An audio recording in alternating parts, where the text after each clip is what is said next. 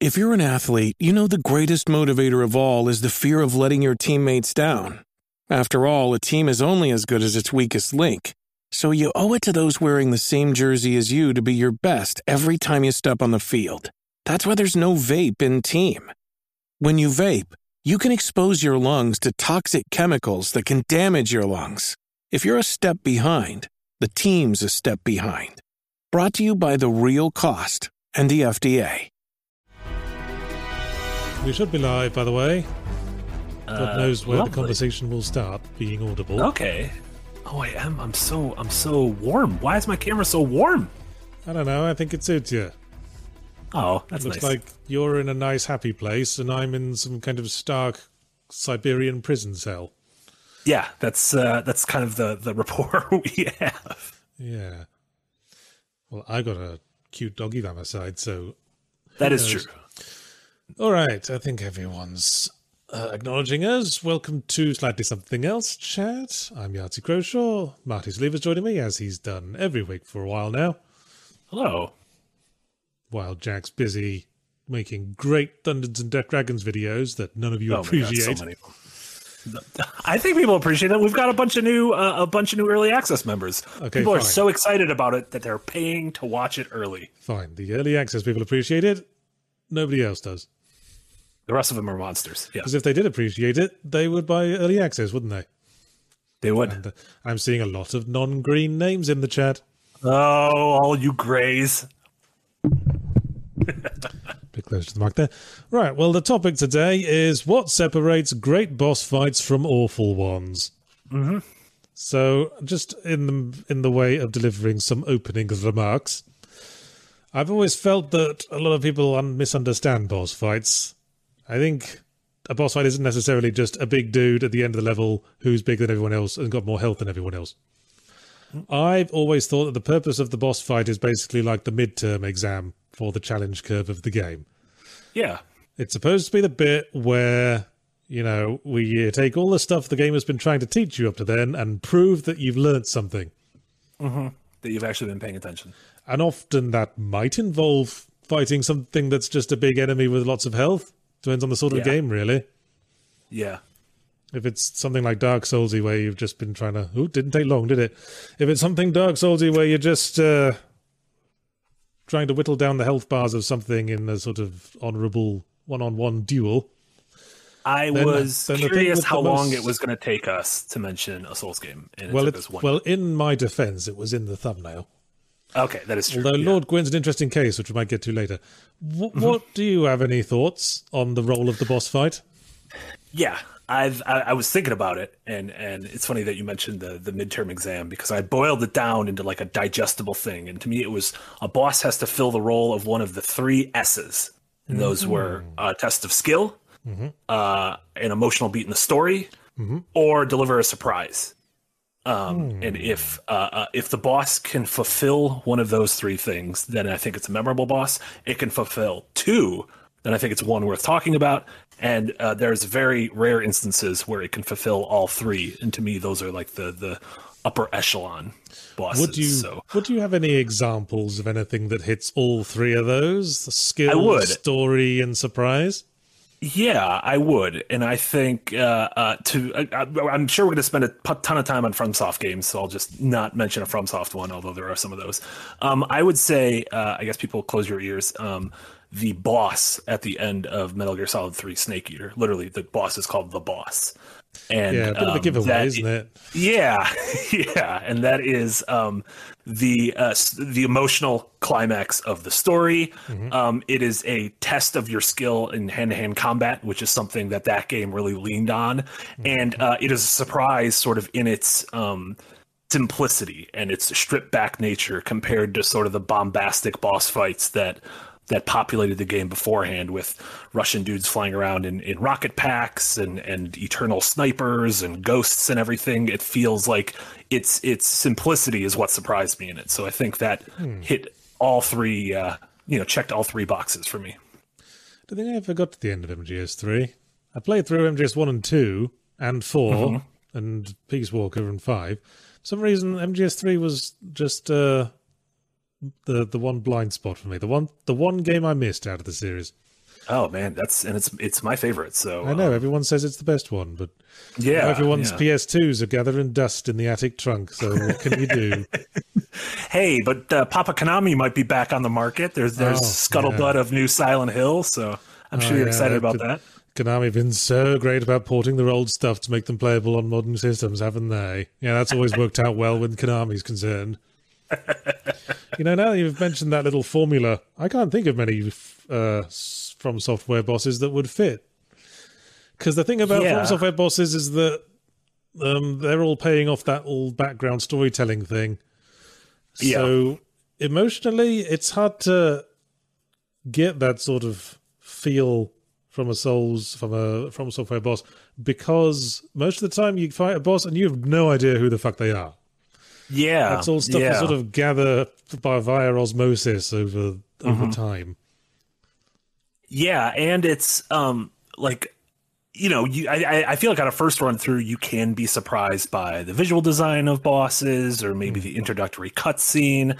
Um, but there is one thing like you usually know you're about to enter a boss. You know, there's a fog gate and you sort of get your wits about you and then you elect to walk through it. Um, but there are some bosses in Souls games that do something um, maybe halfway through the fight that really surprises you, like uh, Ornstein and Smough you know, in Dark Souls 1, where you have these two bosses, and uh, depending on which one you defeat first, it sort of enrages the other one and they get powered up. So halfway through the Yeah. battle, there's kind of this pivot, and you have to rethink your strategy. Now, if anything, Elden Ring does that too much. Like with all the major bosses, there's always Yeah. the second phase. You Yeah, bar yeah. down, and, just, and after a while, you're just like, all right, let's see what trick you're gonna pull out now. Yes. What if I put this dragon head on my arm? What would happen then? Yeah, that was weird. Yeah.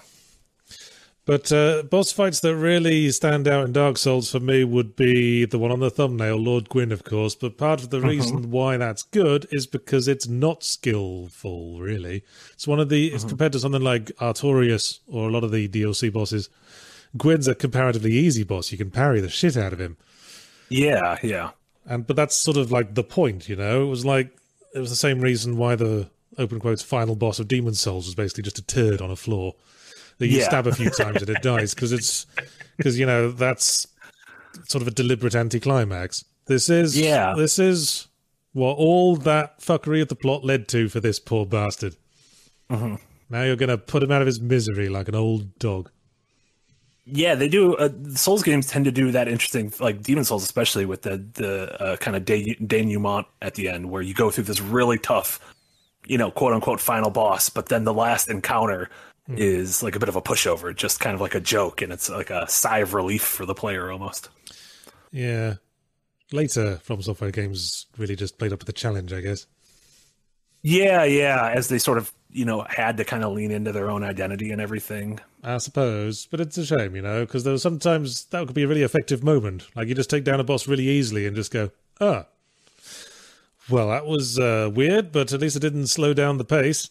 Yeah, yeah, absolutely. Um, I was playing yeah, another example of Sacrifice a, last week, and then I thought Okay. that was that was sort of a refreshing change of pace, playing something that's doing the Soulsy thing, but some of the boss fights were just kind of easy. Yeah. And that's uh, one of the weird things about um you know Souls games and I guess any game in in uh general is your mileage may vary depending on your personal experience with the fight. Um like I had certain uh, bosses in Elden Ring that I beat on the first try but it was like right on the edge of a knife. And so that's it, it was kind of that perfect difficulty where I felt like I was about to die but I didn't and I overcame it. Um, and that those bosses like stuck out to me. Like that was uh, like Radahn is one of my favorite bosses in the game, and that's the one that that absolutely nails the surprise thing of you go in and it's this, you know, you can call all of your allies and it's on this giant battlefield, and um, and I was able to to, to beat him relatively easily. Um, whereas I know other people who were bashing their heads against the wall 20, 30 times, and at that point that loses all sort of, of the, the magic of that boss, I think. And I think people feel like that way about the Malenia, who's kind of like the, you know, that's the, the hardest boss in Elden Ring. And some people think is the hardest boss in any of the Souls games. Um, so yeah, again, um, mileage may vary kind of thing. Yeah, I mean, I suppose the ideal uh, thing you want for a boss fight is that you want the player to feel like it was a challenge, but just sort of win on the first or second attempt by the skin of their teeth. Yeah, I think that yeah, would reflect ideal balance if they Yeah. manage that.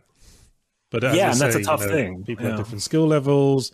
If it becomes like a grind, you just have to try over and over and over again until you've properly memorized all the paths and stuff. That's probably going to leave people feeling a bit more negative about it. Yeah, yeah, exactly, exactly. Um, but yeah, I mean, obviously, there's there's there's a lot there's a lot of other games that that have um, incredible boss fights other than other than Souls games. So let's Uh, move on from From Software. yeah. So Um, let's, uh, another thing. let's- We, I know. Go ahead. No, I think you had an actual salient point to make. I was just filling space there. Uh, I did. I was going to say uh, not all bosses have to be uh, uh, tests of dexterity. Uh, some of them can be um, um, sort of like incredible climaxes to a story, which is uh, we have Portal on there, and Yes. to me specifically, Portal Two has this incredible final encounter that um, I think sort of stands out in everyone's mind. It's certainly memorable, and there was Yeah. it had the surprise and the story, if not the skill. Mm-hmm. Yeah, and it did like in terms of skill, it did a neat thing where it sort of echo a lot of Portal Two echoes has echoes of Portal One um, in terms of both its story and your your relationship with GLaDOS and everything, and that final encounter kind of echoes that. But um, what it does with the um, uh, sort of testing you on your new tools with the with the goops, and then that final incredible moment of of seeing the moon and knowing what to do with that. Um, I think that like was probably one of my favorite boss surprises I've ever played in the game. Yeah, that was really well done. Yeah, And of course, you know, a boss fight by my definitions as like a midterm test needn't necessarily be against just a big dude. It could be a, a set piece, an encounter, like the Mm-hmm. Yeah. siege, the siege house in Resident Evil Four, for example. yeah, absolutely, a perfect. Yeah, and it's perfect because that one comes really early on in the game, so that's almost like a uh, like it's it's uh, like a placement exam of like, okay, are you are you actually like ready for what's going on here? Like, Resident let's Evil let's 4 see. Resident Evil 4 early on is fucking ruthless. You go from boss fight to boss fight to boss fight in that game, but Yeah, keeps you on your toes. That's what a lot of people liked about it. Yeah, yeah, and it's there's uh I feel like a lot of games are designed that way where it's really tough at the start because you have either limited resources or limited health or you're just not as familiar with the mechanics. Um I feel like, you know, Symphony of the Night can be that way. I think some of the Metal Gear games can be that way. Uh but then I think Resident Evil 4 gets easier as it goes on once you, you know, Leon becomes like an arms dealer. Yeah, I think a lot of Resident Evil games do that. Like Resident Evil, Mm-hmm. Resident Evil 7's really hard early on. Yeah, yeah. But it gets Yeah, Resident Evil Eight, that first encounter, like with, with all the werewolves in the village that you're not even supposed to win, like that's. Yeah. I was like, Jesus, this game's gonna be hard. And Then the rest of the game, once you you know stock up on everything, isn't too bad. Yeah, well, after a while, uh, you know, you've sort of uh, found your own wavering spot of balance on the challenge curve. And uh, Yeah, a lot of players will like have a lot of a certain resource because uh, if you know how to manage your inventory better, yeah, yeah, I think a lot of people are used to that sort of uh, difficulty curve. yeah, yeah. I don't know. I'd have to ask other people. I mean, we Yeah, probably we'll had an easier time once we got towards the end of certain Resident Evil games because we're we're used to that sort of uh, survival horror uh, resource management. style. Yeah, yeah. And uh I don't know if you're like me, but I tend to be one of those people that like I, I'm like a, a pack rat where I want to save everything until the end, and then I get to the end and I'm like, Jesus, I have so many healing items and Yeah. grenades and Yeah. like special ammo that I just didn't use throughout the game. Do you ever really use like temporary buff items in from So software rarely. games? Never. No, absolutely not. I mean, neither. Yeah, and I don't even use. I, I know I should like you grease your sword with fire or, Yeah, or yeah, yeah. lightning and stuff like that. Yeah, never. Because the you know the thesis is if you're having trouble with a boss, you know, just give yourself an edge with this item. But I don't want to do that because I'll I'm fully expecting to die again. Then I'll have used up this item for no reason. Yeah, yeah, yeah, and that can also. Um, I think there are uh, certain design decisions that can hurt a boss fight. Um, and I think one thing is uh, like early on in Bloodborne when your your healing is in your blood vials and you don't have a lot of them, you are actively punished for trying and failing at beating a boss. Yeah. See, the Estus flask system was perfect, but Yeah, every time yeah. games keep coming back to the fucking expendable healing item system, and every time that same issue comes up. Yeah. Yeah, having to go back and grind up healing items again because you got stuck on a really hard bit. Yeah. Salt and sacrifices as well. Yeah, and I feel the same way. I think Elden Ring fixed uh, a big problem of having a lengthy and sort of tedious run back to the boss from the nearest, you know, bonfire or checkpoint. Um, I think Elden Ring did a pretty good job with those those stakes of Marika Yeah. that were outside a lot of boss fights, and so it, um, you know, it, it negated that tedious. Okay, I got to spend five minutes just to get back to the boss to get my ass handed to me to do it all over again. So let's think of some uh, the classic examples of really bad boss fights to illustrate the count of the counterpoints. So uh, let's just get it out of the way. Bed of Chaos, Dark Souls, worst boss fight ever. Yeah, Everyone knows like that particular area of the game was very heavily cut down from what it Mm-hmm. had been intended to be, but you know, even so, yeah. it's basically just a rolling the dice of whether you get pushed off a bottomless cliff. Yeah, and I think it's very telling that um, you can look at almost every boss in Dark Souls 1 and moving on, they did some version of that going forward. Like they sort of like, you know, tried to evolve it or try to add on to it. Um, they just never touched a bed of chaos kind of thing again because it was like such it was it's just the epitome of like when you look at that game and that how the second half is is held together with like gotch tape and prayers um that that boss epitomizes that Another terrible boss, just to reference things on the thumbnail again, the final boss from Bioshock, Bioshock Mm-hmm. Yeah. One. yeah What a perfect, what a perfect example of taking everything the game has taught you up to that point, and everything the game has been about up to that point, and then just ending on a dude who's got more health.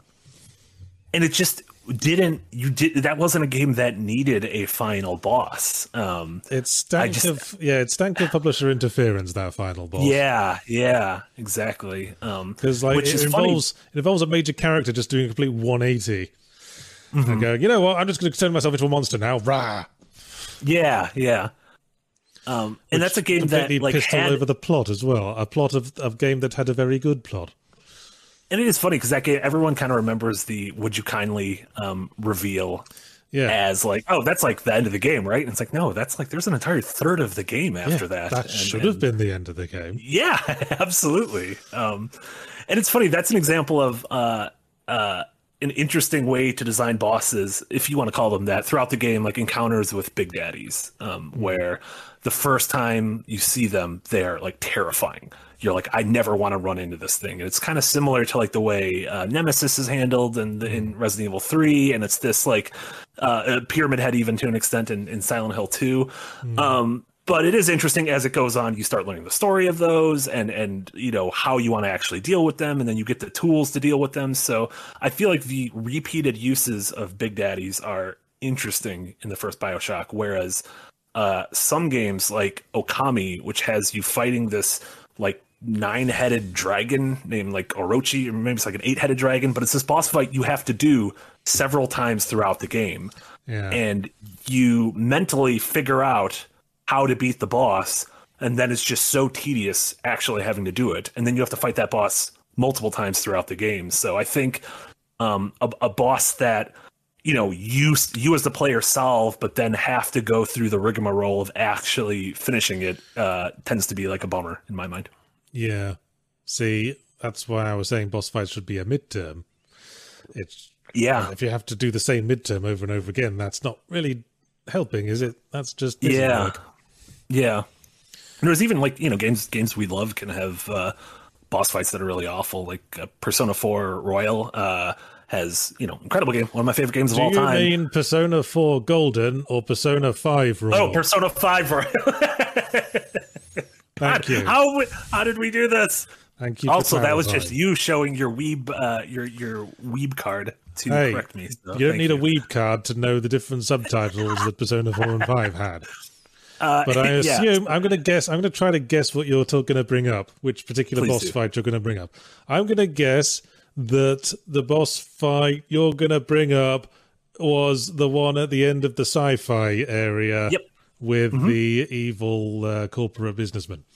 Yep. And he summons his little robot drones, and you have to beat them in a certain amount of time, or Yes. else they. Yes, Yep. I was stuck on that for ages. I hate that fucking boss. Yeah, I think that's an absolutely terrible one. It's such a relatively easygoing game in terms of uh, combat challenge up to that point. Yeah, yeah, and it's a game that like that I think that sort of easygoing nature like is very fitting for kind of the hangout vibes of the yeah. Persona games, and then suddenly a, you get to this thing. I want to find a walkthrough for Persona 5 Royal just for some tips on that boss. And I think yeah. the walkthrough literally said, "This is the only reason you came here, isn't it?" Yeah, Yes. Yeah, and I think every, might as well every, been for the entire walkthrough up to this point. We might as well have just been clapping like a circus seal because this is the only thing yeah. anyone wants to know about. And there's no like way to cheese it. Just everyone's tips are like, "This is bad. Like this is bad. I'm sorry. Try to use psychic damage, I guess, but it's bad." Um, which is yeah, such a bummer. It's like the one like major down spike in a you know yeah otherwise 125 hour very enjoyable game. Well, I'd say Persona 5 sort of tails off generally in the second half. It's got a very strong opening, and by mm-hmm. like the second half, you got to, you want to stick with it. But yeah, it's the way you know. I think, as most people will know, I believe every JRPG ends with teenagers using the power of friendship to kill God, and the process of very getting true. to killing God just feels like it's sort of getting away from what everything the game has been about up to that point. Yeah, yeah, yeah. It is. Um, it is funny how it feels so disparate from like oh, I'm I'm having sharing a meal with my pals and learning a little bit more about them, and then like oh god, I, I need to literally kill a god in order yeah. to save everyone. I don't know what would be the ideal boss fight. Otherwise, if it, if it wasn't just killing God, I guess just, I like you know a really evil dude. Yeah, I like the without spoiling it. I like the um the the the boss that was added on to the final semester of uh, Royal. So yeah, that's, that's it's good. after after you've killed God, it's sort of that wasn't yeah, because that wasn't just God, that was an actual character you'd gotten to. Yeah, yeah, yeah. That's someone that adds some depth throughout the game, and so there's some actual stakes other than like let's destroy a religion, which is fine. Yeah. I'm also fine with that. So here's here's a thought. You uh, okay. gave us the three criteria for a good boss. Mm-hmm. How about we try to nominate a, a boss that embodies each one of those three. Ooh, because okay. I've because I've got an idea for uh surprise, but uh, let's start okay. with the first one. Skill. Okay. Well, I guess there's a lot of boss fights that's pure skill. A lot of from software games again, but I'd also bring mm-hmm. up a lot of the bosses from Metal Gear Rising: Revengeance. I think which, that's a that's a great example. Yeah. Which does a lot of the Metal Gear Freak Show boss thing where it's just you know this giant monster freak who's tagging along with the baddies for some reason, and now we have yeah, to fight them, yeah. and it's a huge skill challenge because of yeah. Revengeance is a very idiosyncratic platinum gamesy sort of style.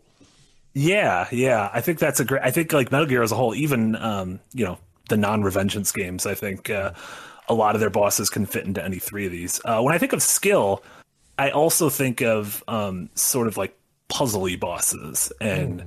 the the two games that I think do those really well well more than two games I think Zelda does those really well um, in terms of like each dungeon feels that the boss feels like if you wanted to use your your school analogy it feels like a, a final yeah. exam at the end of a boss at the yeah, end of a dungeon like okay you got the hit hook shot have you yeah. learned how to use the hook shot correctly yeah it's a perfect example of a midterm boss because it's literally making sure you figured out how to use the one new gameplay mechanic you've learned in that dungeon.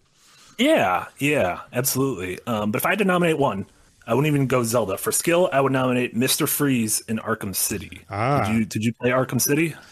Yeah, yeah, and of course that is a classic one. I saw it brought up in the chat earlier because mm-hmm. oh, that, awesome. That is very much a use what you've learned boss.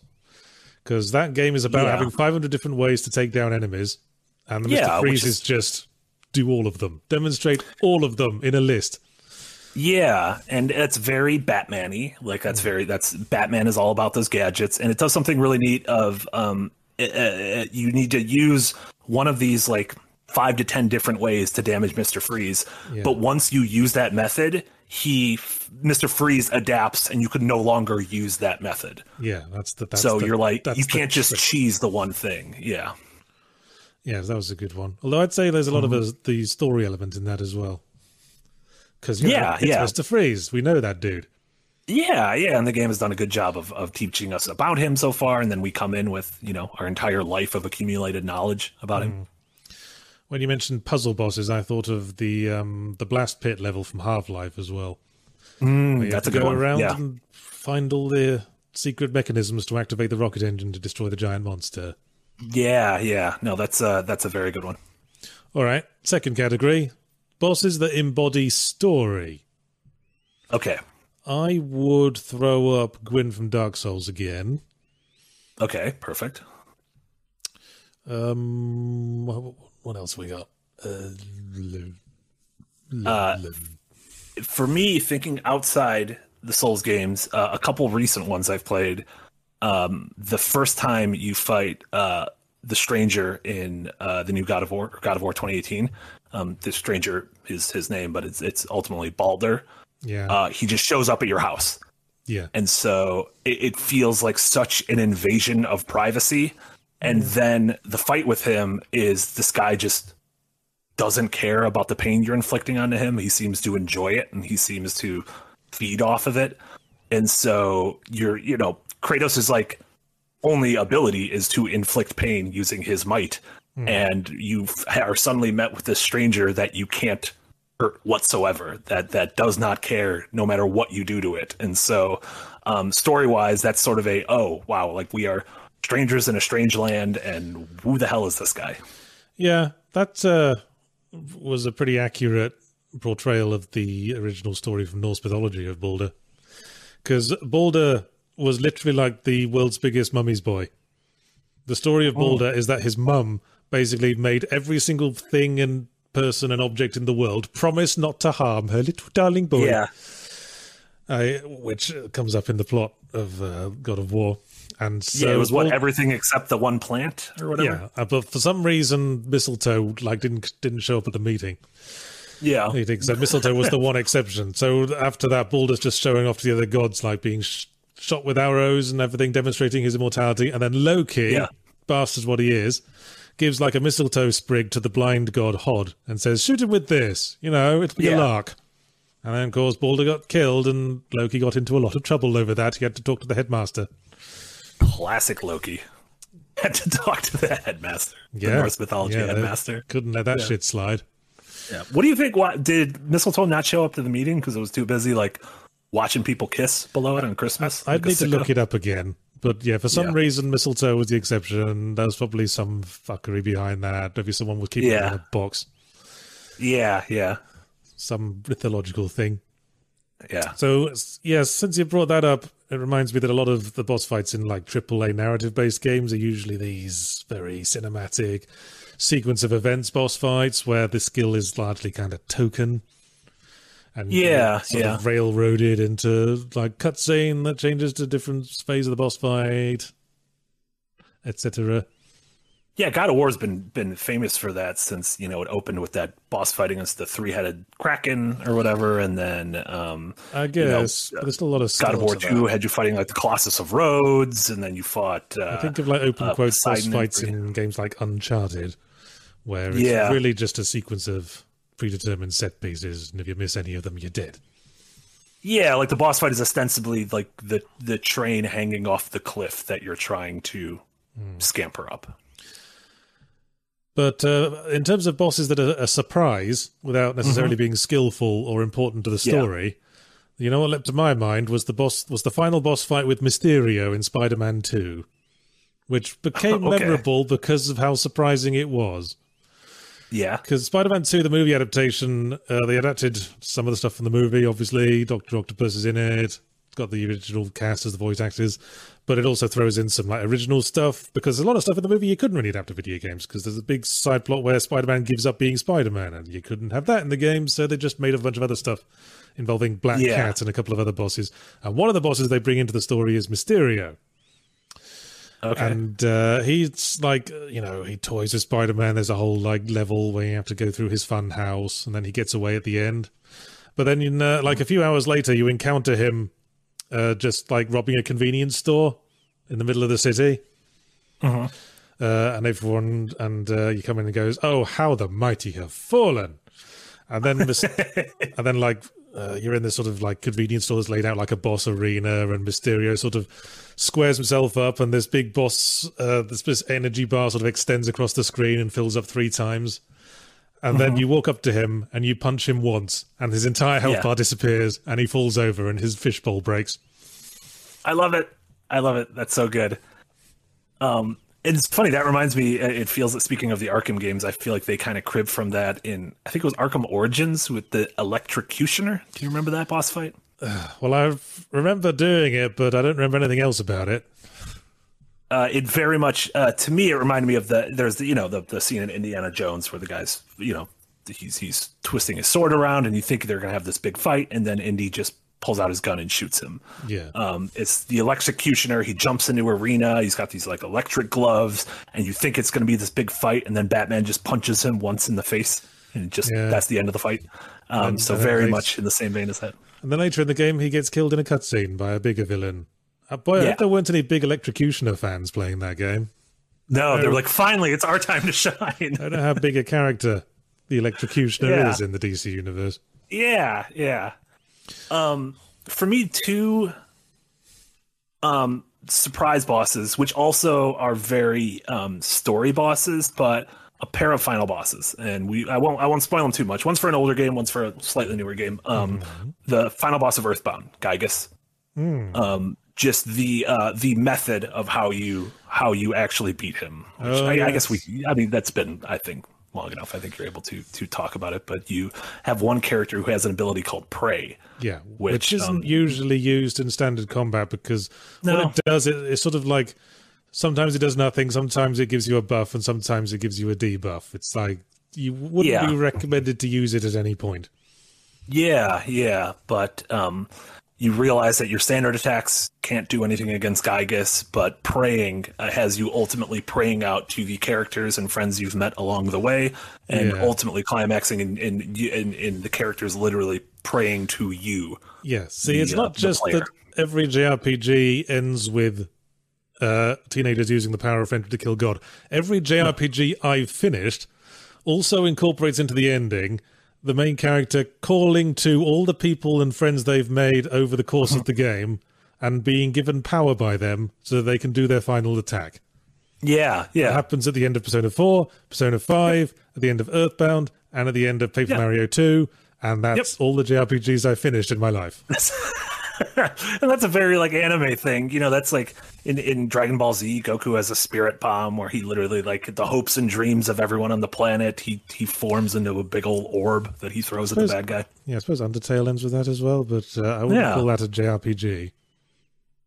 No. Strictly speaking. It's like a under under uh, lowercase j RPG, there you go. Not, an uppercase j. And then uh, the the more recent example would be uh, the the very last boss on your final run of NieR Automata, which I uh, would not spoil um, because I think it is a game well worth playing, and I think experiencing that moment fresh with clean eyes. But it um, in a similar way that. Uh, Earthbound sort of takes that trope and then speaks to you as the player. Um, NieR Automata takes the uh, uh, all the themes of, of of free will and autonomy and and the cycle of violence and uh, what can be done about it, uh, and, and has you make this one final decision. That's that's uh, really really incredible and really impactful. So a great one. I would just. I would just say the final boss of NieR Automata because I know the game says you finish the game and that you've reached an ending, uh, and you can Yeah. get like a different, slightly different plot in the next run, but it's lying. It just hasn't finished the plot yet. No, that's what's. It was funny even in the when um the game first came out, and like when we get review codes for games, sometimes you get sort of like a some notes from the developer, from the publisher, from PR that kind of says like, oh, the game is kind of this long. Here's a message from the team. Here's some tips.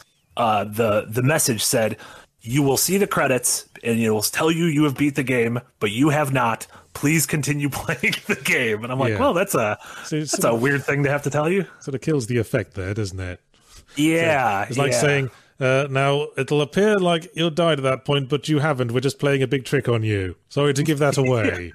Yeah, I, w- yeah. I wonder if that would have been like if uh, uh, those sort of emails existed when Metal Gear Solid One came out. If they were like, okay, so uh, uh, Psycho Mantis says he deleted your game. He didn't. Don't worry about that. Psycho Mantis is lying to you. He would never do that to you. yeah. Yeah. Yeah. It ruins all the impact, doesn't it? Yeah, yeah. All right, shall we go to Super Chats to see what everyone else's ideas of Yeah. good boss fights are?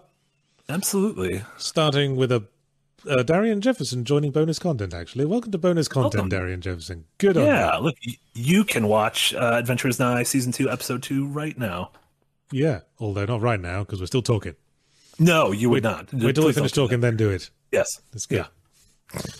Uh, and our first actual super chat, John Connor gives five Canadian dollars. It says Furi has some great bosses. Last ish one even changes block and parry timing periodically, which is aggravatingly rewarding. I liked, I really liked Furi. It's a lot of people seem to have forgotten about it, but it reminded me of um, No More Heroes to a certain extent. Sort of sequence of interesting boss fights Yeah. with sort of telling a story as you go through, and every boss Yeah. fight is like a whole different like sea change in color and mood and uh, tone. Yeah, and I liked how simplistic uh like your your tools were. It was like uh you could shoot, you could slash, and you could dash. And that was pretty and parry. And those were pretty much the four things you needed to get through all the bosses. Yeah. Would you say that game's underrated? I certainly doesn't say people talk about it much. So yeah, it feels like we should bring it up more. Like the collective we. It feels like one of those games when we mention like indie games with really smart mechanics and and bosses. That feels like a game that should be on the tip of our tongues. Well, I did my part. Put it in my You top- did, I put it in my top five the year it came out. Well, I, I certainly did not, so I did not do my part. So you and John Connor did their parts. There you go. I pulled it up fairly recently, like comparing it to something else. Ah, I can't remember what. Oh well. Uh, X Soulsborne member chat after 16 months of bonus content membership. Good on you, Soulsborne, who says all three is Sword Saint Ishin, Yeah. meaning story, surprise, and skill, I suppose. Yeah, yeah, that's the uh, the climax of um of Sekiro. Ooh. I agree. Yeah, very Yeah. hard boss. Yeah, I never got that far. Yeah, incredibly hard boss. I think uh, it was also really hard for me because I'm very bad at Sekiro. Sekiro is like the the Souls game I'm I'm far and away the worst at, just because the whole um, stand your ground and parrying thing is not how I play Souls games. So Yeah, I'm kind of a coward. what I brought up about Sekiro. It felt like uh, From Software games have always been about giving you a broad range of things to do in combat, but in Sekiro, parrying was the only game in town, so Yeah, sort of alienated Yeah, and I think it's, of the uh, audience there. Yeah, and I think it's uh, it's telling that that's the game that's had the um, that has like the most distinct singular story, the easiest to digest story. You don't create your character; you play one very specific Yeah. character. Yeah. Uh, okay, moving on. Meisterklasse Heist Air gives five euros and says loved the end in MGS3. the boss fight yeah. Mm-hmm. called the end. It, that game's confusing the way it names its bosses. The boss, the end. That is not the end of the game. A unique and great cat and mouse boss fight. Lots of neat boss fights in MGS games. Flowey stroke Asriel fights were amazing too. Yeah, MGS was certainly known for its freak show bosses. Not so much Yeah. when it became uh, Peace Walker and Metal Gear Solid 5, I'd say. No, no, not at all. That was, I think, one of the major complaints about Metal Gear Solid Five is how it lacked those memorable bosses. Yeah, Psycho Mantis, of course, the one everyone remembers. Yeah, But yeah. every- Fat every Man. boss- Do you remember Fat Man from I, Metal Gear Solid? I do 2? remember Fat Man. It embodied Yeah. what we were talking about, how every boss fight is a unique uh, take on the standard mechanics. Yeah, Uh, three cores gives 30 of something, PLNs. I think it's uh, Z- Zwoti, Polish Zwoti. Ah, yeah, probably. And says, Have you ever tried going under, being able or rather required to punch Jeff Bezos in the face in two separate boss fights must count as memorable? I've heard of that game. No. I haven't played it myself. That's the one that's like a like a roguelike dungeon crawler, but where you're taking down failed startups instead of dungeons. That sounds incredible. It's a, yeah. Oh, I've seen this. I've seen this game. Like I've seen the cover. I didn't realize you could just punch Jeff Bezos. That sounds great. well, maybe it's not actually Jeff Bez- Bezos. I feel like they they probably would rename him to, to Yeah. avoid any uh, litigation. Yeah. It's Jeff asshole. Punch Jeff asshole in the face. Everyone's favorite. Any resemblance live to real people's living or dead is entirely coincidental. Blue McNeil gives five dollars and says favorite boss of all time, mysterious figure BBS. No idea who, just such a challenge puts all of FromSoft to shame. I'm not entirely sure what you're on about, Blue McNeil. Oh, Birth by Sleep. Uh, Uh, Kingdom Hearts. oh, fucking Kingdom Hearts Get out of here with that shit. I will. Uh, I will say one of my memorable boss fights. I think maybe for surprise was uh, being able to fight Sephiroth in um, in Kingdom Hearts one and two. Um, just because I like Final Fantasy Seven, but sorry, that was very that was very weeby. You got you got tricked into reading a weeb comment. Who cares about that big ugly girl? Don't you dare say that about Sephiroth. I think Sephiroth is on the on the thumbnail. So there you go. Shout out to Sephiroth. right, and there you go. There's Sephiroth, the big ugly girl. I think I'm wearing Sephiroth's hair on the thumbnail as well. So I'm cosplaying as my favorite big dumb girl. Well, I guess we're uh, bringing across that thumbnail pretty well at this point. Yeah, exactly. The dogmatic director gives five dollars. Says one boss that hits all three for me: Rufus Shinra in Final Fantasy VII Remake. He feels reactive and forces you to strategize instead of chipping away a massive HP bar. Yeah, that was that was probably my boss, my favorite boss fight in uh, Seven Remake, which is interesting because he's a character you don't really care about in the original game. So Well, that's what that game did, isn't it? It just took all the stuff that was kind of glossed over the original game because it was only the first third of the first disc yeah, and dragged everything out as hard as it would go. it really did. Yeah, it made you care about like uh, well, attempted to make you care about like throwaway characters and and, and throwaway Yeah. lines. I really enjoyed it. What was the deal with that hope we see haunted train station? It was very spooky, wasn't it? Yeah, you that was uh that was one thing where I'm like, what am I doing in this train station? Yeah. Like, why is this taking so long? it's literally something Yeah. you run through in like seconds in the original game. Yeah, stretch marks showing a bit there. Guglop, member for three months for on early access, says, "Can a good boss fight get awful, or vice versa?" Uh, yeah, I, I would say I would say we even had a uh, example of that on stream uh, last week. The final boss of the original Metal Gear Solid is uh, is a fist fight with you Yeah. and Liquid Snake, and and it's uh, it's its setting is cool. Its emotional stakes are cool. And it's two shirtless dudes just beating the shit out of each other. But the thing is, the game has never been about hand to hand combat. And so the fact that the final boss of the game strips you of all your weapons and gadgets and makes you do hand to hand combat in, in a very janky way, I think uh, uh, takes a very cool idea and kind of squanders it. But it is interesting because in uh, Metal Gear Solid, like the, the the boss that I mentioned earlier in Metal Gear Solid 3 um, feels like it's almost like an apology for that fight. Like we will try to do a similar thing, but we'll do it good this time. We promise. Didn't MGS two have something similar? Ends with a big melee boss fight. It did, and MGS four, dude. MGS four has a ends with a a, a boss a, a, a fisticuffs fight that very much mirrors. Um, so yeah, maybe all those games ended with a little apology from Oh, Kojima. there you go. Yeah. Has anyone ever brought up that Solid Snake and Liquid Snake as names sound like they could be referring to poo poos? Mm, no, but I thought you were going to say like something phallic. But yeah, poo poos could work. Yeah. No, Liquid Snake doesn't work at all for the phallic comparison. Solid Snake, I'll grant you. sound like poo poos. I like the idea that you like write a letter to Kojima, like "Dear Mr. Kojima, I enjoy Yes. your games. Has anyone ever told you Solid Snake and Liquid Snake sound like poo poos?" Should have been another one called um, Nutty Snake. There was a Solidus Snake. Yeah, I know that doesn't really yeah. work so well, does it? No, In any of the um, alter interpretations. James S gives five dollars. Says, "Guys, I think I'm tired of all the genres: J Cox, Spunk Gargles, GTA's, JRPGs, Metroid, even Souls. I know I'm sad too. Which is least tapped in 2022?" what's J Cox? Yeah, I was wondering. I know the that. rest of them. What does J Cock Okay. mean? Is that like? I, oh, I thought it was gonna be JRPGs, but then he has JRPGs. Yeah, then later JRPGs on. comes up later. I don't know. Did, did you? Is J Cox something you made up? I don't know. Oh, uh, Jiminy, Jiminy, oh, Jiminy Cockthroats. Yeah, that's probably It is something you made up. There you go.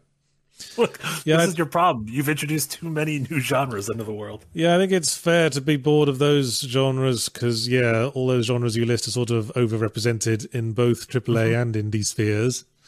Yeah, You, you know what you don't see much of? You don't see much original fighting games anymore, do you? There's no, No, all the true. fighting games that come out are really old established ones or just fighting games between established characters. Yeah. What was the yeah. last new IP fighting game with all new characters in it? Jesus. Like uh like Guilty Gear, but even that I think was like 15 20 years ago. Yeah, that's a really old one. Yeah. Skull. Yeah, you look at maybe? Smash, Mortal Kombat. Yeah, Skullgirls probably. Yeah, I think there was a Ruby fighting game. Yeah. What's Uh, what's my thing is, I'm not What's that new one Oh, they're go ahead. making that's going to have Batman and Scooby Doo in it? Multiverses. Yeah, The trailer for it just came out. It's like a Smash Bros, but with all the Warner Brothers characters. Okay, I'm gonna like uh, stake a claim on Mm-hmm. an argument here. That's gonna suck. Okay, fair enough. There's You there's don't no, you don't find the excitement in Arya Stark from Game of Thrones fighting the Iron Giant? no. There's no connecting thread, is there? There's, there really isn't. There's nothing to latch onto. Yeah, I mean, yeah, Smash Brothers. It's it's all Nintendo characters. That's a threat. yeah, yeah, yeah. The uh, Mortal Kombat, that's an established thing. All the guest characters they have in there, there's sort of a connection to sort of like uh, pulpy violence. It's just way. also funny that it has like this MultiVersus has like Tom and Jerry and Arya Stark and uh, Jake and Finn from Adventure Time, and I'm like, is there any crossover between these three? Like, Arya Stark is a very gritty character, especially yeah, in the absolutely. books. Yeah, but also like, do kids give a shit about like Tom and Jerry or Taz the Tasmanian Devil? Like, I just I don't. I'm not. Thirty something sure. nerds might. Yeah. Uh, okay, Steve Vertigo gives five dollars. Says XCOM 2 Iron Man final bosses are very stressful. The stakes of the fight on Iron Man make it great for me. Yeah, I think that's interesting. A boss fight can can be made uh, even better or more emotional if you are playing a game where there are permanent consequences to your failure or to your misaction. You can do the Iron same thing with like is, Fire uh, Emblem games. Iron Man's just no saves, isn't it? No Yeah, saves yeah. permadeath if you lose agents. Yeah, yeah, and same thing like yeah, Fire Emblem. If you if you play it in that classic way, um, yeah, you can really really ramp up the tension in those fights. Well, you could do that with anything, really. You could ramp up the tension in like a Dark Souls boss if you're trying to fight with oven mitts on your hands. Yeah, or if like if you're like if I die at Ishin one more time, I'm going to take my disc out and smash it with a hammer. Yes. And then slit touching. my own throat with the bits. Yeah. oh Jesus. oh no, it's Arya Stark. Meister Kleister Heist Air gives 5 euros and says Zone of the Enders 2 also had fun boss fights that test how well you mastered a mechanic introduced at the start of a level. Best mech game I've played. Haven't played Hell that yeah. one, probably never will. Excellent. It's excellent. Your robot's called the Jehuty. Oh, cockpits. Oh, well. I feel like I've said this all before. Well, Your now that you've said that, I'm penis. suddenly very interested. Yeah, it's got the Kojima nonsense all over it. Great game. Shulky Prince, member for nine months, early access, gives the member chat to say some decent bosses are let down by their arenas. Yeah, I guess that's something we haven't talked about. Is like the play space has to be perfect for whatever the boss is. Can't be too big, can't be too small. Has to be just right. I'm certainly annoyed by the number of early boss fights in Elden Ring where there's bottomless pits you could fall off. Oh, bottomless pits can be a complete Yeah. pain in the ass. Yeah. Like in that fucking first fight with, um, you know, the first dude. What's his name? Uh, Margaret. Mar- Mar- Margaret. Yeah. Margaret Thatcher. Margaret Thatcher. Yeah. A number of times I had him like a, like I was just about on a roll and about to finish him off when I accidentally dodged backwards off the side of the bridge. What Yeah. a pain in the ass. Yeah. Chaos Chris gives five dollars. Memorable boss fights also need great music. Undertale, Persona Five, and Paper Mario: The Thousand Year Door are examples of that. I would also throw out some of the No More Heroes boss fights, like the fight against Margaret Moonlight in No More Heroes 2. Uh, Furi had some good tracks. Well, those are very boss focused games, so it makes sense that those bosses would have good music. Yeah, yeah, absolutely. Uh, one game we didn't bring up was Shadow of the Colossus. I think that's Oh, a yes. perfect. I mean, that is a game that's that's uh, very heavily relies on its bosses, but um, yeah, really, really you fantastic the- music. The bosses in that game are the levels. Yeah, absolutely. Yeah, which sort of spawned that entire genre of its own. Which we, you know, we've talked about the games that a handful of games in the past few years that have felt like um, Colossus likes, Colossi likes. Uh, Ab2 Asd give uh, is a member for 10 months on bonus content and says, Hey Yatsumati, did you hear the rumors of Konami desecrating Silent Hill's grave even more by getting Bloober Team to remake Silent Hill 2? I hadn't heard that, but it makes my fists twitch. Uh, yeah, not- so there's uh, there's heavy actually- rumors of a whole bunch of Silent Hill projects in the works. They're not actually going to do that, are they? rumor is Bloober Team. Surely Konami didn't Silent look Hill at, 2. Surely Konami didn't look at Medium and then go, "Yes, these are the guys. These are the guys who completely get how Silent Hill works." So last year they made official that Bloober Team is working with Konami on something. They didn't say what. Everyone just assumed Silent Hill because Uh-huh. they've been trying to make their own Silent Hill game forever. Yeah, and Um, failing because they're shit at Yeah. it. I don't think they're shit. at- They're not good at it. They just want to make So, I walking mean, sims. That's all they do. Yeah. Uh, the one of the other interesting. So the the thing is they, that the rumor is that there's several Silent Hill games. That there's a a sequel, a Silent Hill, a new Silent Hill proper remakes. A another rumor that they're good. Annapurna is going to be gonna- publishing an indie take on Silent Hill. They're, they're going to make Silent Hill survive, aren't they? Like what they did with Metal Gear. Quick, craft, like all quick, Silent Hills craft, are Silent quick, Hills. craft together this rusty shovel and some twine to make the great knife from Pyramid Head. Don't say that. You're you're going to will it into the. You're going to will it into existence. Crafting in Silent Hill. I, I could picture it exactly as it would be, fully Yeah. formed, and it makes me want to spit. It'd be nice if you could get an NFT of your character, though. Wouldn't that be cool? You'd like that. Makes me want to spit the way hearing the Gotham Knights has equipable modifiers make me want to Mm. spit as well. Yeah, yeah. Nothing makes Batman cooler uh, uh, other than modifiers. Okay. All the games gives four ninety nine and asks Yahtzee and Marty, what's a fun stroke unique thing in your office that we may not have seen on camera? I'm trying to see if I have anything within within arm's reach. Not within arm's reach. Games.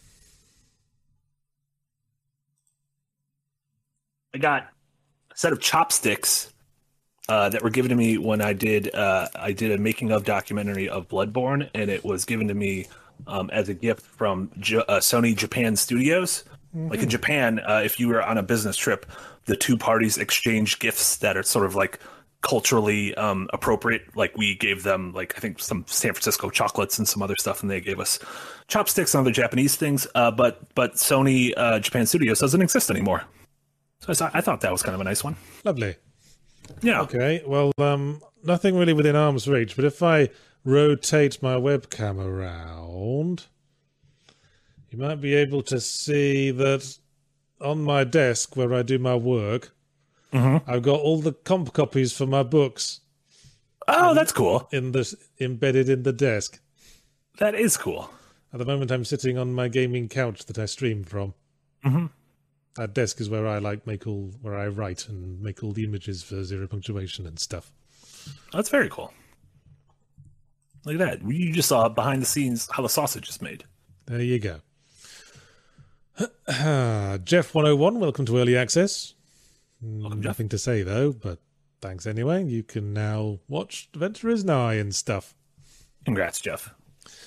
Lee Drummond gives $2 and asks, Yati, will you ever write a horror novel? No, I don't think so. I've tried that sort of thing in the past, and, you know, all my usual writing instincts are geared for comedy. So I always find myself sort of uh, making a bit lighthearted anyway. Th- I've always been drawn more to horror as a video game genre anyway. I think video games can make the most of it better. Yeah, I was about to say, are you big into like horror? I know you're not big into like movies in general, but are you big into horror movies or like do you read horror books? Because I know Silent Hill is obviously one of your favorite things. Silent Hill 2 is one of your favorite games. But I used to be big into uh, slasher movies, like Okay. like sort of camp 80s style slasher movies. yeah, like Friday the Jason, 13th. and Freddy yeah. and Jason. Mm-hmm. I don't really like like more newer horror films because you know they don't have that camp aspect that I used to like, Yeah. and I really don't like torture porn. I don't, I don't want to see like gore and suffering.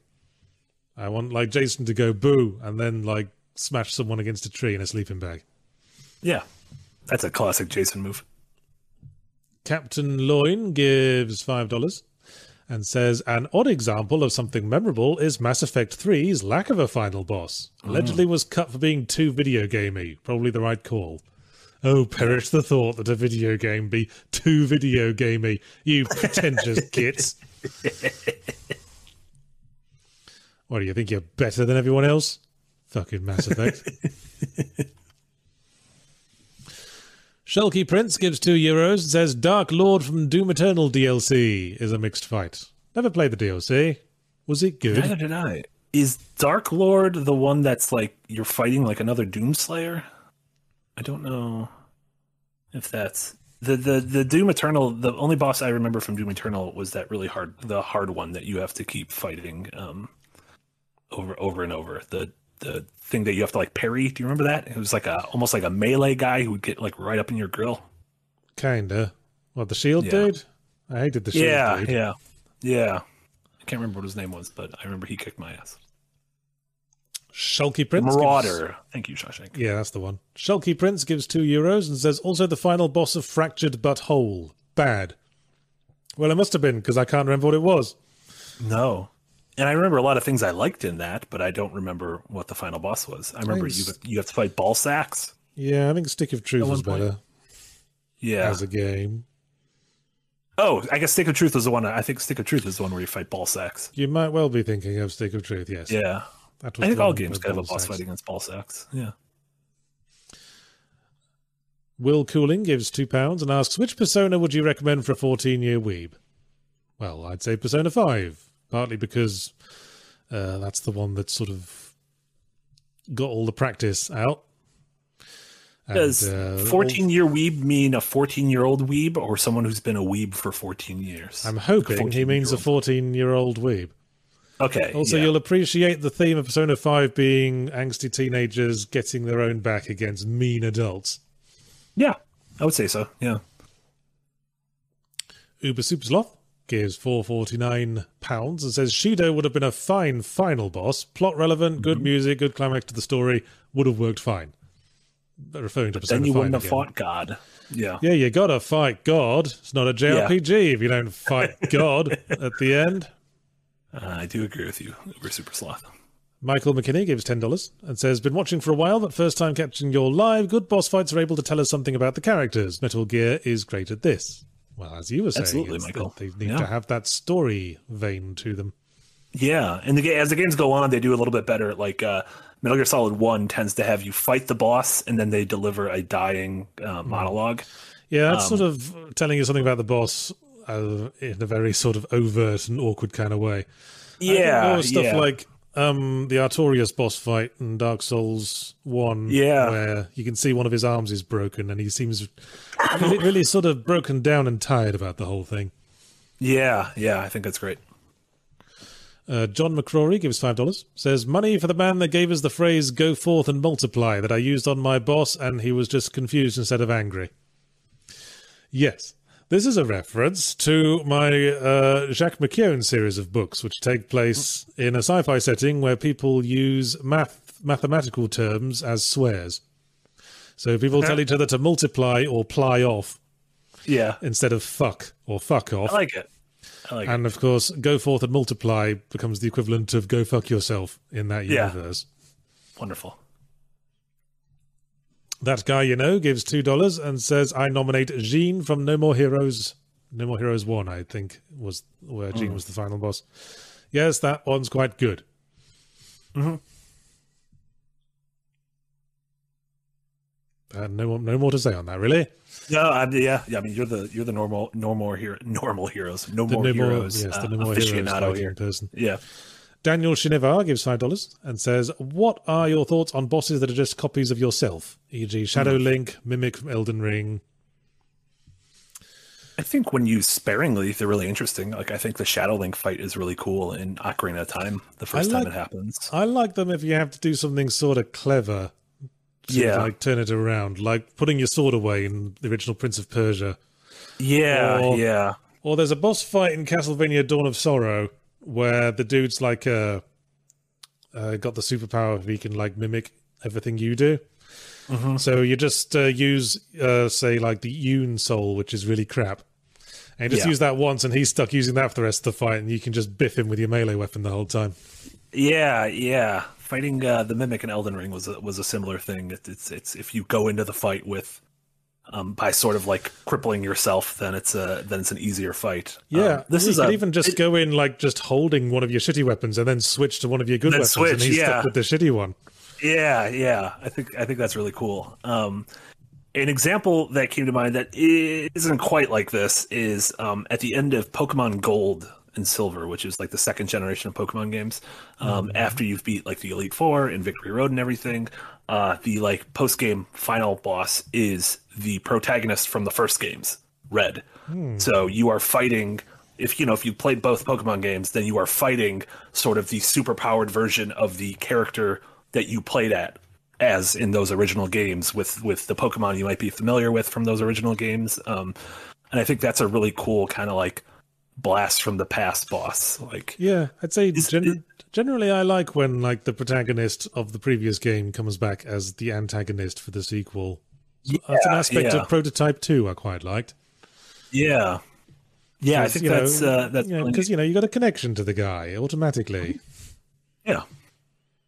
What other games have done that? Um, wasn't like the main character of one of the Drakengard games come back as like the main villain in the one after that came after it? I never played any of them, despite loving the air. Um, because I remember the, there was one of the games where the protagonist was a real bastard.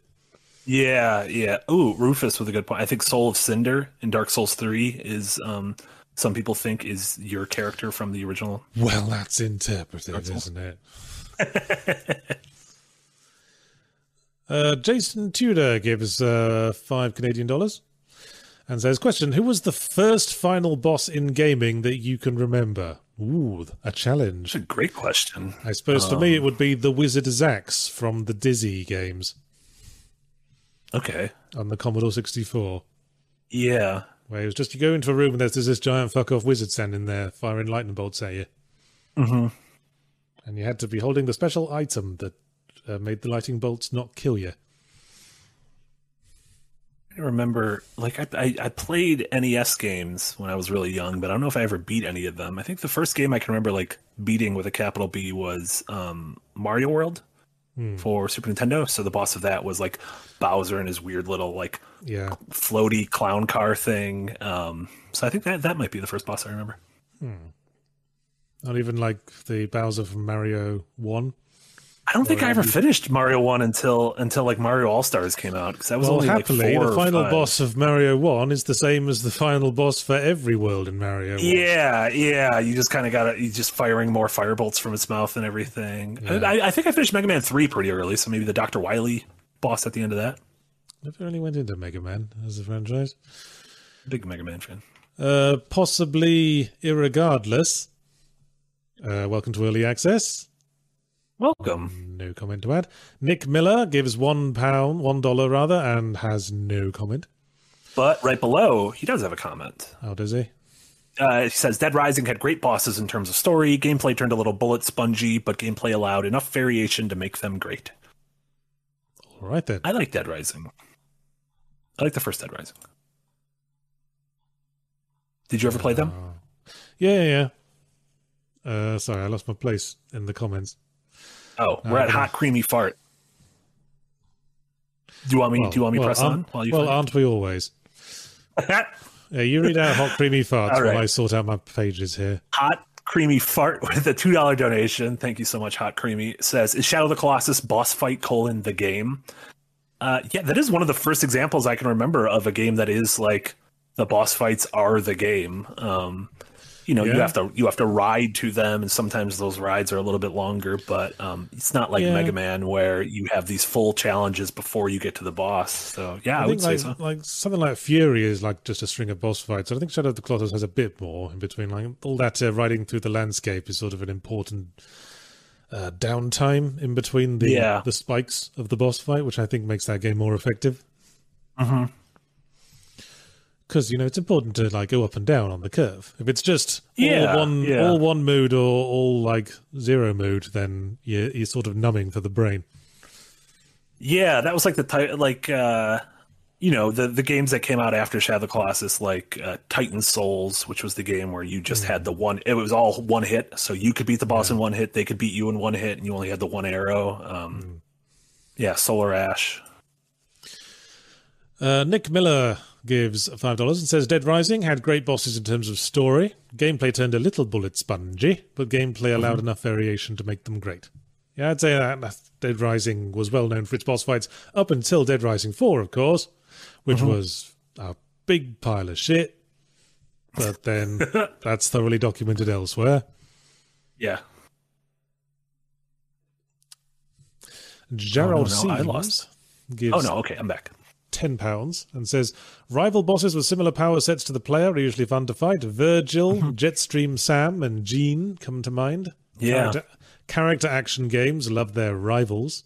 They certainly do. That's do. extremely true. Yeah. I suppose that's Yeah, those games. suppose that's sort of an inevitability of focusing on the character.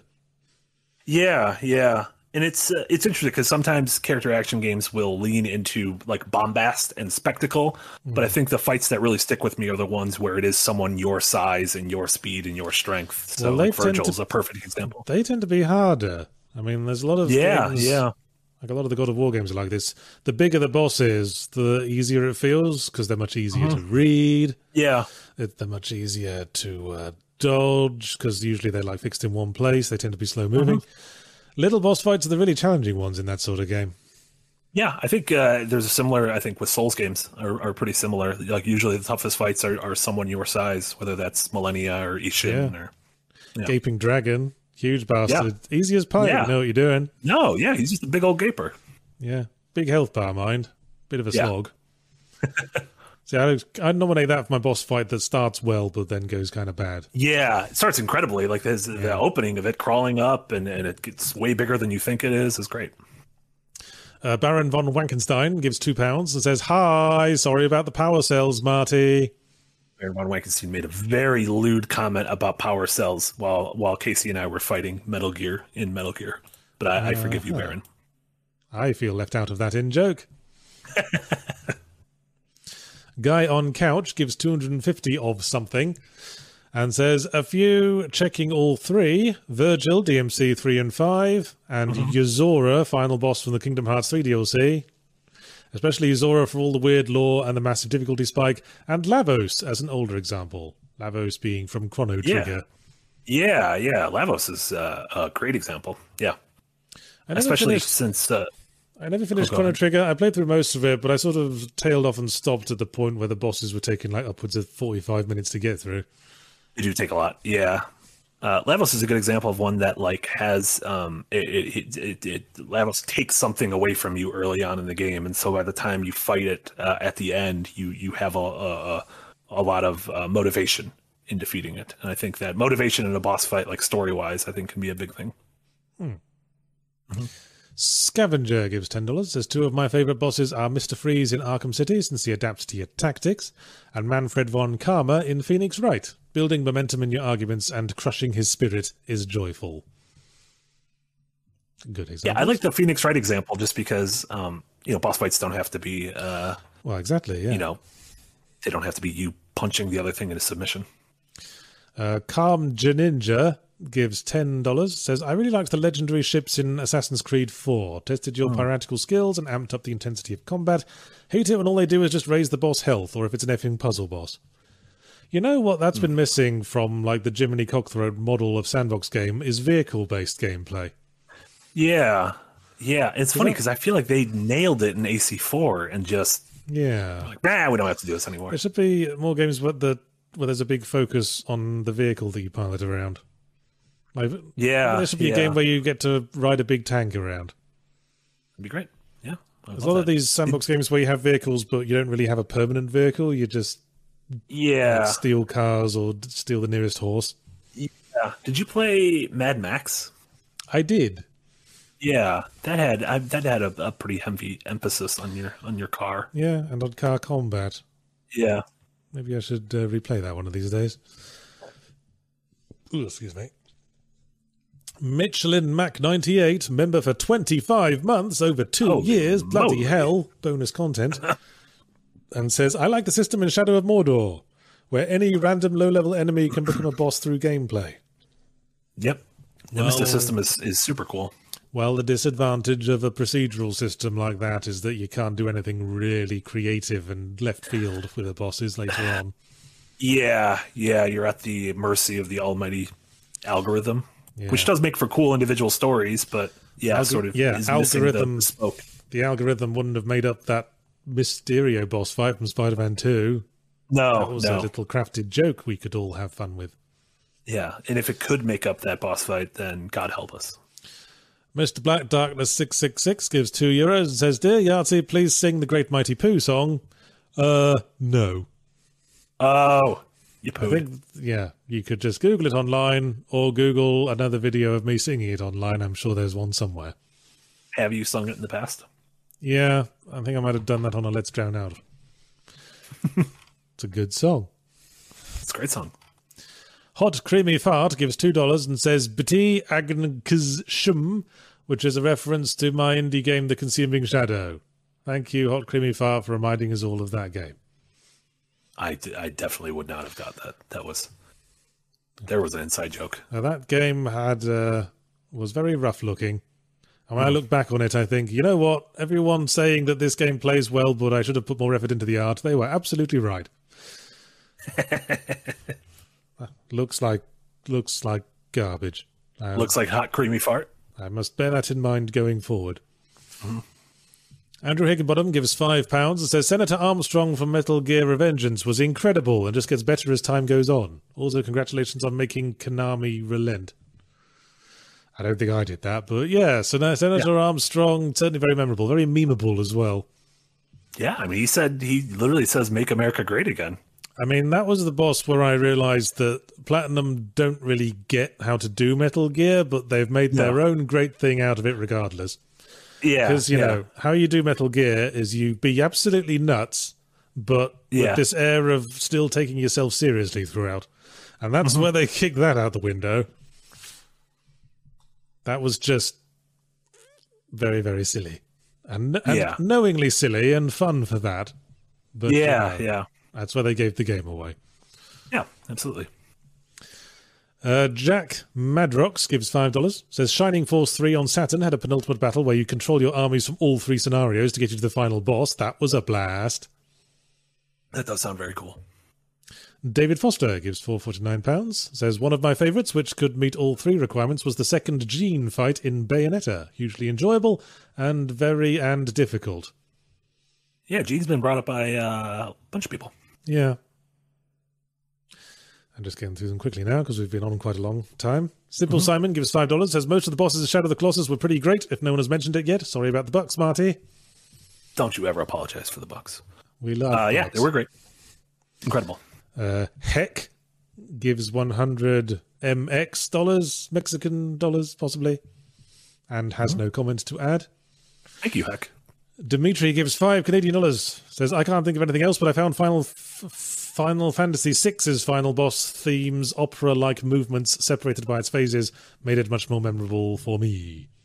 Yeah, well, yeah, that's uh, that's a great one. Uh, Blue McNeil gives two dollars and says 2020 camper film to enjoy mansion, very comedy and horror. Well, I probably won't be watching that, but thanks anyway, Blue McNeil. Um, that guy you knows gives two dollars and says one of the best boss types is the Virgil, referring did, to. Did Virgil know, just get his own boss type? I think he's referring Virgil. to you know the boss who's like the the reflection of the protagonist. Yeah, yeah. boss. Yeah, big fan of that. Uh, at Matey gives five euros. Says I think good boss battles allow you to stay active at all times, where the duration of the fight is greatly influenced by the player's skill. Mm. Okay. Yeah, I, w- I would say so. Well, that certainly makes me think of Revengeance again. Yeah, yeah, yeah. That is a good example of that. Uh, Scavenger gives two dollars and says favorite Cuphead boss or favorite Ooh. God Hand boss. Yeah, but Cuphead's another good example of. Uh, granted, there are like the running gun stages, but a, a, game that is, is most memorable for its for its bosses. Um, King Dice, I think, is great. I think is a great final boss. That's like a big old test of your skills. And I guess for God Hand, I'd say the boss that's just a gorilla. Yeah, because who doesn't want to fight a gorilla? Sort of yeah. comedy um, styling that reminds me of uh, High School, which is one of the few animes I've actually really liked. I don't even know that one. Because it's just, I just love the way it uh, juxtaposes everyone's very, very serious faces against the absurdity of the plot. Oh, man, it's like I spelled it's like a comedy wrong. anime about like a school for delinquents, and they're all like these incredibly serious buff dudes Yeah. And then like one of them's just a gorilla for no reason and no one comments on it, and one of them's Freddie Mercury for no reason and no one comments on it. Also excellent. Big fan of all this. And it's very silly and it made me laugh and I like it. Sounds great. Uh, Surrender Monkey gives five pounds and says, "What do you mean? My what question mark is in what question mark?" And I think I'll we'll just leave that there for everyone to reference? contemplate.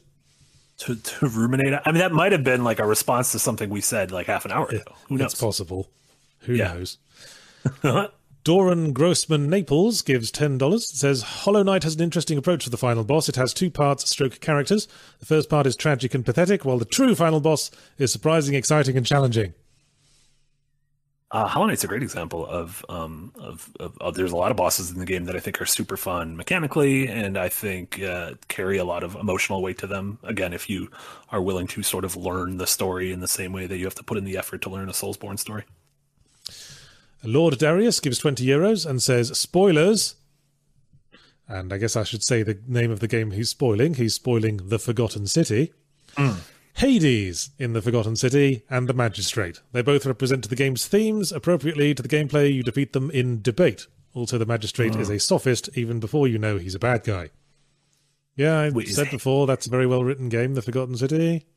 Is Ha- Hades is in that game? I haven't finished that game. Well, Hades, there's a like- dude who's like a god of the underworld, and Mm, gotcha, who- and he says Hades has been one of my many names. Ho ho ho. gotcha, gotcha. That sort of We thing. did. We also didn't bring up just Hades proper. Like Hades uh, was a good boss fight in Hades. I was a fan of Hades.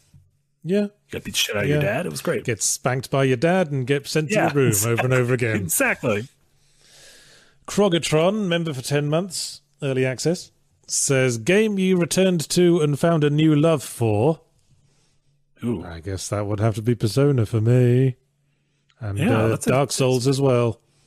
Yeah. I returned to it and found a new love for it after I saw a really good Let's Play of it. And now I, I- can't stop banging on about it, apparently.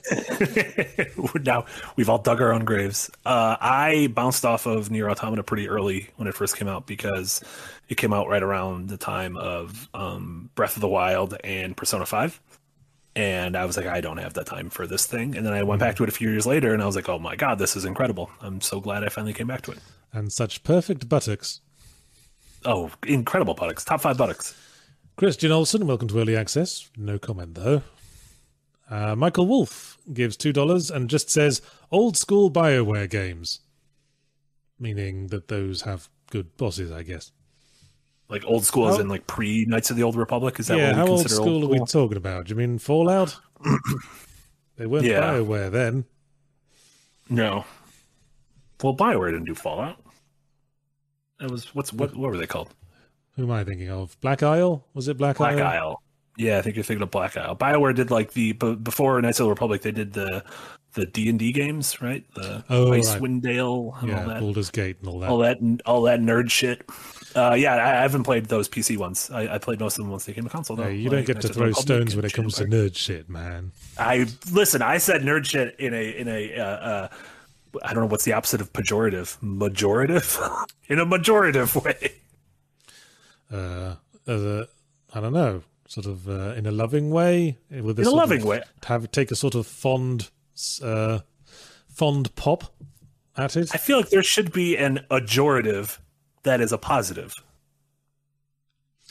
Well, Like if there's pejorative, there should be an opposite. Chat, get us a make us a word, please. moving on. I want to get my bloody lunch.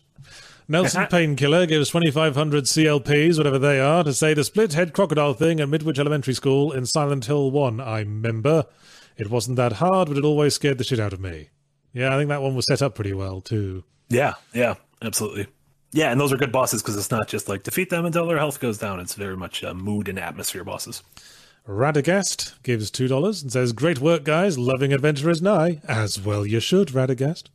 Thank you so much, Radagast. I, I hope you uh, continue to enjoy the season. And I'm going to tentatively say, finally, Stoned Kobold gives $5 and says, Atlas from Bioshock should have been a great boss fight, but was a real letdown, even though the game was amazing. Yep. Honestly, I think Bioshock is a really amazing start. Yeah, it has a couple of highlights after that. uh, Sander Cohen's part springs to mind. Yeah. But a lot of the game just sort of feels like a doldrum. Yeah, yeah.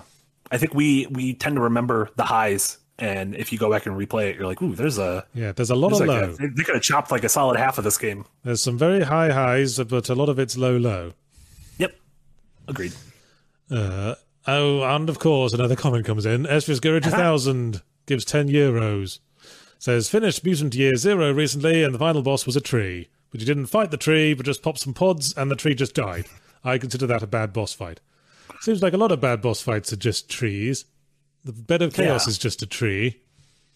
So just don't do trees. Oh, the tree. I like the tree in uh, Kirby in the Wispy Woods, like that, Yeah. that. That weird old tree. That's a nice guess- tree. I guess the tree in Dark Souls 3 is alright as well. Yeah, that's true. The uh, cursed rotted greatwood, I just remembered. it. Yeah, he's got those big old cheeks, and he's always trying to drop on you.